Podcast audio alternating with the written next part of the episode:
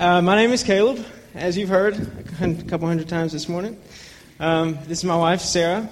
We're very glad to be here this morning. Uh, so excited to be working with Grace Fellowship. This whole process of, uh, of interviewing and everything, talking with the search committee and with the elders, has been just wonderful. Um, y'all really have a great structure here, something to be proud of. These people were very dedicated uh, to the right things, and I think that was something that, ca- that captured me as someone who was looking for a place to serve. Uh, was that they had a great focus on the gospel, a great focus on what that means for a pastor and what that means for a youth pastor, for a head pastor. And so uh, that was my experience with them, and I'm just so thankful uh, that I had the opportunity to meet these guys and to go through this process with them. Um, couldn't have couldn't have picked a better place to do that. So praise God for that. Um, I just want to give a little bit of my testimony, tell you who I am, uh, in a small, uh, little little bite-sized uh, speech here. So um, I grew up in Buckhead, Georgia, for the most part. Uh, when I was younger, uh, my parents did divorce, uh, so um, that happened, and that was a part of my life. As I grew up, I, I had uh, my, my dad that I would visit uh, every other weekend and eventually every Wednesday. And we were always going to church there. Um, I had my mom on the other side. Um, I loved my parents. They're great parents. They did such a wonderful job um, uh, raising me and, and teaching me uh, good principles for living. Um, but God really had his hand on my life in a situation that, um, it, you know, it's not perfect, right? Uh, we know marriage is for life, and, and we get that. Um, now, this happened, and God's grace abounds here, even still. And I have seen that grace, especially in my life, where God has really brought me up in a church family in Sugar Creek. That's where I went uh, for most of my life. And that church family, I was really uh, just fostered there in a really, really loving environment, in a Christian environment. And if it hadn't been for that, I don't know what my life would have been like. Um, I try not to think about that too much uh, I try to rejoice more so in the fact that God has called me to Himself. Uh, that happened when I was eight years old. Uh, we were at a vacation Bible school at Sugar Creek Baptist Church, and uh, that was a great time for me. It was the last day. It was uh, after the after the program. I was kind of shy, so during the program I didn't go down, um, but I got got cold feet. But anyways, afterwards I went and found one of the deacons, and his name is Rusty Johnson, and I, I spoke with him and told him what, what, was, what I was feeling on my heart, what God was working with me about. And he led me there uh, to Christ at, at, eight years old. Um, never have I experienced anything like that before, that lifting of such a burden. Um, even as an eight year old, even as an eight year old, feeling and understanding that someone died for me and for my sin and for my wrongdoings that I knew were plenty.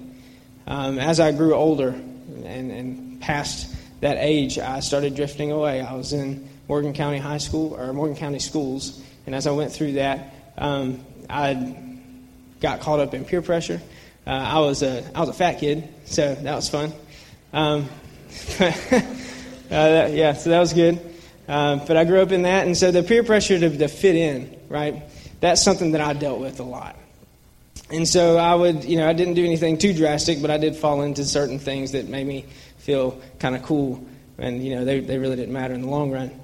Uh, and it was I was 14, 15, sorry, 15 when we went on a retreat uh, with Sugar Creek Baptist Church uh, up to um, Pigeon Forge, Tennessee. We stayed in a little cabin up there, and uh, last day there, we had uh, we had a had a little devotional time that my youth leader at the church, Russ Johnson, led, um, and it was on Romans chapter one any of you familiar with that chapter? It's a, it's a really cool chapter. Present your bodies as living sacrifices, right? Um, that, that was what he talked about. He's talking about Christian conduct. That was the gist of what he was getting around to in that chapter. Um, and it really it allowed me to think about myself a little bit, but it wasn't until my cousin Chelsea, who is here today, she came up to me crying much like she is right now. and, uh, and she said, Caleb, don't do bad things. Don't do bad things. And I thought to myself at first, I was like, hold on. I mean, I'm a good person, right? I'm pretty good. I mean, by most people's standards, by the world standards anyway, I was a good kid. I, I did good things. I didn't, you know, run around stealing stuff or anything like that as a young child. Um, so I felt pretty good about where I was at the moment, but it was just that one thought, that one thought of feeling that, that pride, that, you know, I feel good about myself. I'm, I'm, not, I'm not hurting any, I'm not doing anything wrong, that really um, opened the door for God to just throw me in front of this, this mirror, and that mirror being God's Word. And see, this is where I, I love this part of my testimony, and as I was talking with the elders yesterday, uh, this part of my testimony is where I probably feel the most um, love and desire to work with parents in a youth ministry.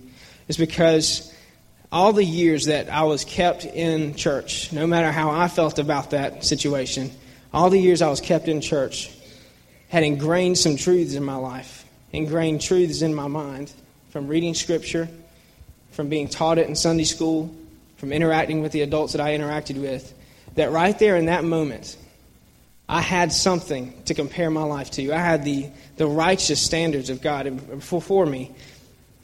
And with that in front of me, I was able to look and say, you know, Caleb, you're really not all that great. You really are sinful. You really don't have it together. Um, I, I, looked over, my life, and it seemed about five minutes I got to look over my entire life and say, you know, I have no purpose. I don't feel any reason or belonging in any way, shape, or form. Whether that was in school, whether that was in church, I had no real solid plans for what I felt like I wanted to do with my life.